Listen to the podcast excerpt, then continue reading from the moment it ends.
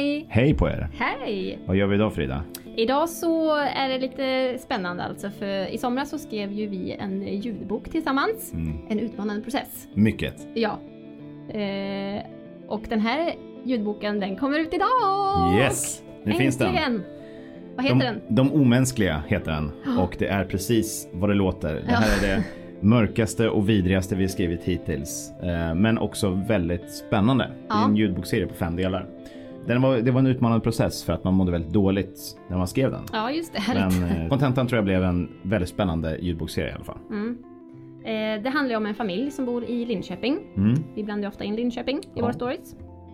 Eh, och vi lär känna den här familjen då lite mer eh, på djupet och de är ju kanske inte så lyckliga som man kan tro på ytan. Nej, De har lite utmaningar. absolut. Eh, och så händer det grejer. Det är ganska händelserikt liksom. Ja. Och, eh, och vi hoppas att ni kommer känna igen thrillerpodden lite grann i det också. Vårt sätt att skriva liksom så. Det tror jag absolut. Jag tror inte vi kan göra så mycket annat. Nej, så kan det också vara. Ja. Eh, Vem är det som läser upp den då? Det är en man som heter Johan Holmberg, en Mm. skådespelare. Mm. Ja. Han är väldigt, en väldigt populär röst i boksammanhang Ja. eh, och jag tycker att han gjorde ett fantastiskt jobb även denna gång. Otroligt bra jobb. Ja. Inläsare är väldigt viktigt. Ja, Eh, jag lyssnar ju en hel del på ljudböcker alltså. Mm. Och ibland kan det ju nästan vara så att man kanske inte orkar lyssna klart för man inte kommer överens med, med Absolut, uppläsaren. absolut. Så var det inte här med Johan. Där Nej. var det helt fabulöst. Ja, han är bra. Och jag Ja. vet själv hur det är. Jag får ju både ris och ros för min insats i Ja, Trillepodden. just. Ja, du vet ju det. Den kommer ju släppas i fem delar. Ja. Eh, en gång i veckan. Mm. Liksom från nu idag då. Mm. Varje avsnitt är ungefär en timme långa. Mm. Eh, och vart hittar man det här då? Jo, man hittar den eh, överallt där man hittar ljudböcker. Men för alla som inte har någon sån eh, tjänst, Mm. man kanske inte har någon ljudbokstjänst, Nej. så har Nextory varit så schyssta så att de kliver in nu och erbjuder alla en eh, gratis månad. Mhm. Så går man in på nextory.se kampanj Mm. Och sen skriver man helt enkelt bara Trillepodden. Ja. Så får man 30 dagar gratis. Sen kan man välja själv om man vill fortsätta eller inte. ja, just så Men- kan man eh, lyssna på storyn gratis. Ja, då kan man liksom hoppa in där och sen kan man lyssna på våran story där. Ja, Mm. det var väldigt bra. Och då kan man lyssna på allt annat. De har ju ett enormt utbud. Jag då som en eh, lover av ljudböcker så vill jag tipsa faktiskt om två som jag tycker man kan passa på med då.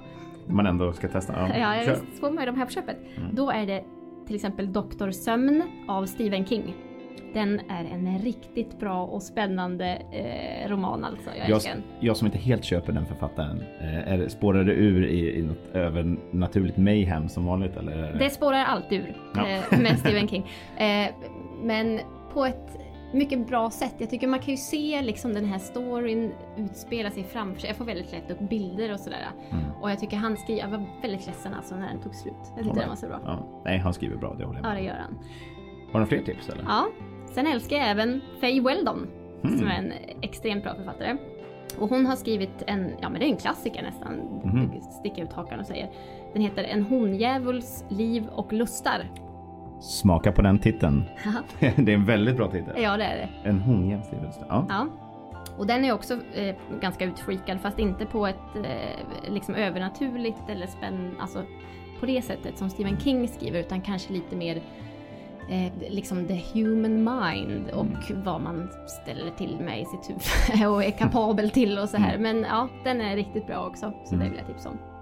Och det vi kommer göra idag då är ju att bjucka på inledningen på De omänskliga av Ja. boken. Så man kan lyssna och få en feeling. Ja. Eh, och sen om man tycker det verkar spännande då kan man helt enkelt dra igång den i sin ljudboksapp och har man ingen så kan man dra igång Nextory så kan man få sin gratis månad där ja. och även lyssna på de här andra fiffiga böckerna. Varsågoda, här kommer inledningen på De omänskliga. En ringsignal hörs, följt av en omedelbar tystnad. Sen ringer det igen. Jonas hör telefonen ända ut till garageuppfarten när han kör in med bilen. Han suckar. Ska han försöka sig på och hinna svara eller bara strunta i det? Han orkar egentligen inte. Vem ringer ens på hemtelefonen nu för tiden? Försäljare? Annikas mamma? Skolan? Det kan vara något med Isak. Han greppar snabbt den bruna läderportföljen som ligger på passagerarsätet och skyndar sig ur bilen och uppför den lilla stenbelagda gången fram till huset. Nyckeln i dörren, tre snabba kliv in mot köket. Telefonen ringer igen. Han lyfter luren ur klykan på väggen. Ja, det är Jonas. Han möts av några sekunders tystnad och han upprepar sin hälsning. Ja, hallå? Det är Jonas här. Det är fortfarande tyst. Han han inte svara i tid? Jo, annars skulle väl kopplingstonen höras. Han blir spänd. Det finns en person till som ringer på hemtelefonen. Förutom skolan, Annikas mamma och försäljarna. Björn. Hallå, Björn? säger han försiktigt. Björn, är det du? I andra änden hör han en inandning och sen läggs samtalet på och kopplingstonen ersätter tystnaden. Hur länge ska han hålla på så här? tänker Jonas, som nästan har ställt in sig på tanken att resten av hans och Annikas liv kommer att se ut på det här viset. Med Björn hängandes över dem som något slags svart, nedtyngande orosmoln av hot. Och stackars Isak. Jonas kan inte förstå hur man kan utsätta sin egen son för den oberäkneligheten. Han tar ett djupt andetag, in genom näsan, fyller hela magen och hela bröstet med luft. Han blundar, väntar några sekunder, sen andas han ut igen och öppnar ögonen. Han måste lugna sig nu. Isak kommer snart hem och han vill skydda honom från fler orosmoment. Vill ha det lugnt och fint hemma. För hans skull. Han går ut mot bilen igen för att hämta matkassarna från bagageutrymmet men hejdar sig mitt i steget och går tillbaka in i köket. Han lyfter av luren och lägger den på bänken nedanför. Så. Inga fler sådana här samtal för ikväll i alla fall. Sen stegar han ut mot garageuppfarten igen. Det är fyra år sedan Björn kom på dem i vardagsrummet i det äktenskapliga hemmet. Annika och Jonas jobbade då på samma mottagning. Jonas som beteendeterapeut med inriktning på depressioner och Annika som receptionist och samordnare för alla som praktiserade på mottagningen. Det var ett mindre, personligt ställe med bara tolv anställda. När Jonas började sin anställning hann det bara gå en vecka innan han och Annika inledde en relation med varann. Han visste att det skulle bli krångel, minst sagt. Annika hade en son, Isak, och hennes man, Björn, var aggressivt lagd. Eller som hon uttryckte det, känslomässig. Men det kunde inte hjälpas. Attraktionen, inte den fysiska utan till Annika, hennes liv och hennes person, var omedelbar. Det fanns något hos henne som Jonas hade längtat efter, men som han inte vetat om själv förrän de möttes. Och hon var så söt, liksom flickaktigt söt med den blonda parsen och sitt naturliga sätt. Så levnadsglad på något vis. Och så hade hon nära till skratt. Han blev glad av henne. Varm. Men självfallet hade det varit bättre och smidigare om Björn hade fått reda på det på något annat sätt än just det som blev. Något sådant önskar man ju ingen. Annika som låg naken och svettig på soffan i vardagsrummet i deras gemensamma hem. Och han själv ståendes bredvid med en soffkudde skylandes sitt kön och med andan i halsen. Han hade studsat upp när han hörde ytterdörren gå igen ute i hallen, men sen hann han inte längre. Björn stod i dörröppningen med hakan hängandes och ögonen farandes mellan de två för att försöka förstå situationen. Ta in vad han såg. Men det finns ingen ursäkt ur ett sådant scenario. Det går inte att rädda med en lögn. Efter den händelsen brakade helvetet lös. Det var förståeligt. Men att läget nu, fyra år senare, var oförändrat, det hade ingen av dem räknat med. Både Annika och Jonas hade i olika former och sammanhang bett om ursäkt, försökt förklara, försökt lugna ner, blivit arga, blivit rädda och framförallt försökt få Björn att inse vad han gjorde med Isak när han höll på som han gjorde. Men det verkade förgäves och de levde fortfarande med hans hot ständigt närvarande. Vid 18-tiden hör han stöket ute i hallen. Ytterdörren som går igen och kassar som bökas med. Annika och Isak kommer hem i sällskap. Jonas trodde att Isak skulle ha kommit hem minst två timmar tidigare och hade lagat varma mackor till honom som mellanmål. Sådana med ost och champinjoner som han gillade. Men de låg nu kalla och oätna på plåten ovanpå spisen. Hej älskling! Annika skiner upp när han möter dem i hallen. En snabb puss på kinden.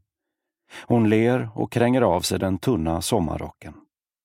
Snart är det för kallt för att ha den. Hon ställer sig på tå för att se sig själv i den lilla spegeln och rätta till håret. De hade hängt spegeln lite för högt upp när de flyttade in, men ingen hade orkat ta tag i det. Hej, hej, säger Jonas. Hej Isak, hur är det? Jag trodde du skulle komma tidigare. Isak svarar först inte och Jonas ser oroligt på Annika med en frågande blick. Hon skakar lätt på huvudet och rynkar ögonbrynen som för att antyda att han inte ska fråga mer.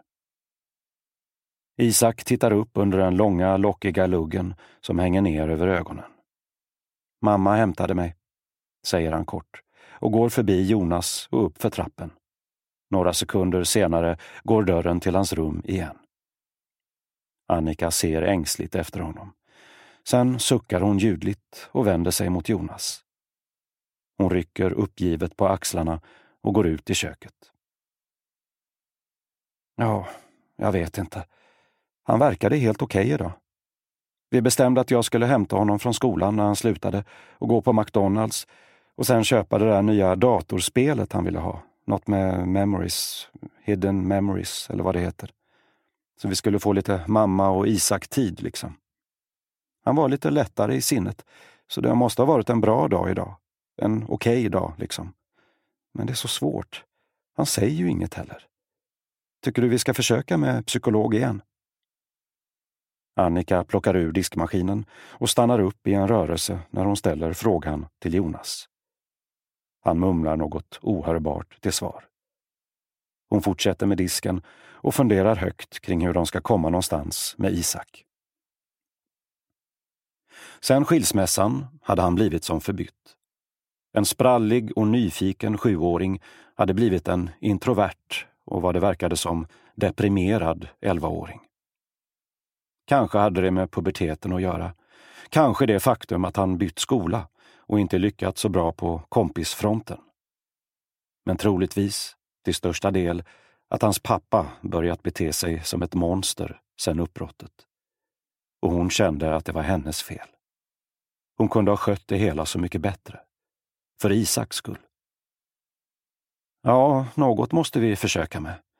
Jag pratade ju med skolkuratorn och hans klasslärare i förra veckan och de var oroliga de också.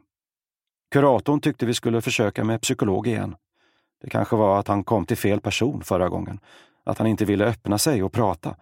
Men med rätt psykolog kanske vi kan få jättebra hjälp. Hon trodde det, skolkuratorn. Jonas är såklart orolig för Isak han med, men trött på diskussionerna om hur de ska hjälpa honom. Det är ju så uppenbart. Med en pappa som Björn i hans liv så kommer det inte att bli bättre. Inte så länge pappan beter sig som ett psykfall. Jonas tycker att det är helt fel väg att gå att låta pojken vara hos sin pappa varannan helg. De borde ha ensam vårdnad om honom, han och Annika, för att få till en regelbunden och trygg tillvaro för honom. Det är det som behövs. Men Annikas dåliga samvete tillåter inte det. Hon säger att det är bra för Isak att ha en relation till sin pappa. Men Jonas vet att det främst handlar om hennes eget dåliga samvete och känsla av svek mot både Björn och Isak. Men det säger han inte såklart. Hon skulle bryta ihop då.